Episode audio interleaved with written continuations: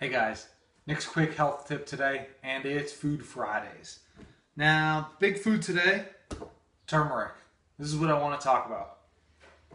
Here it is in the little shaker that I use probably on a daily basis, if not more than once daily. I buy this stuff by the pound. I mean, you can see it's bright, rich, orangish, yellowish, reddish color. I mean, so much vibrance to it.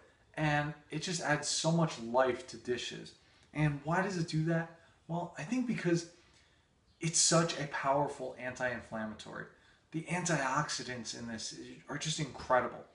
And you can cook with it. You can throw it in just about any dish, and I think it tastes fantastic. If you're not a big fan of it, hey, you can buy turmeric in capsules.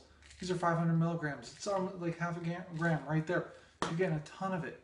And it's just delicious. The curcumin is what's in it. That's one of the substances that have been identified that help fight the inflammation and whatnot. But who knows what else is in there? I mean, the bright orange color, you know it's going to be good for you. Get a nice high quality organic one. Now this is powdered. You can get turmeric root. You can boil it. You can chop it. Use it in other dishes. It's just fantastic for helping combat inflammation in the brain. So does things like lowers risk of cancers, Alzheimer's disease, all these different things.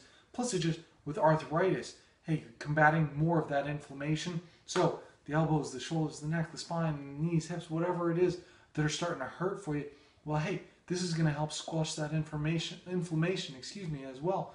Really bring it down, calm everything down, and it's something that just can add so much flavor to your food.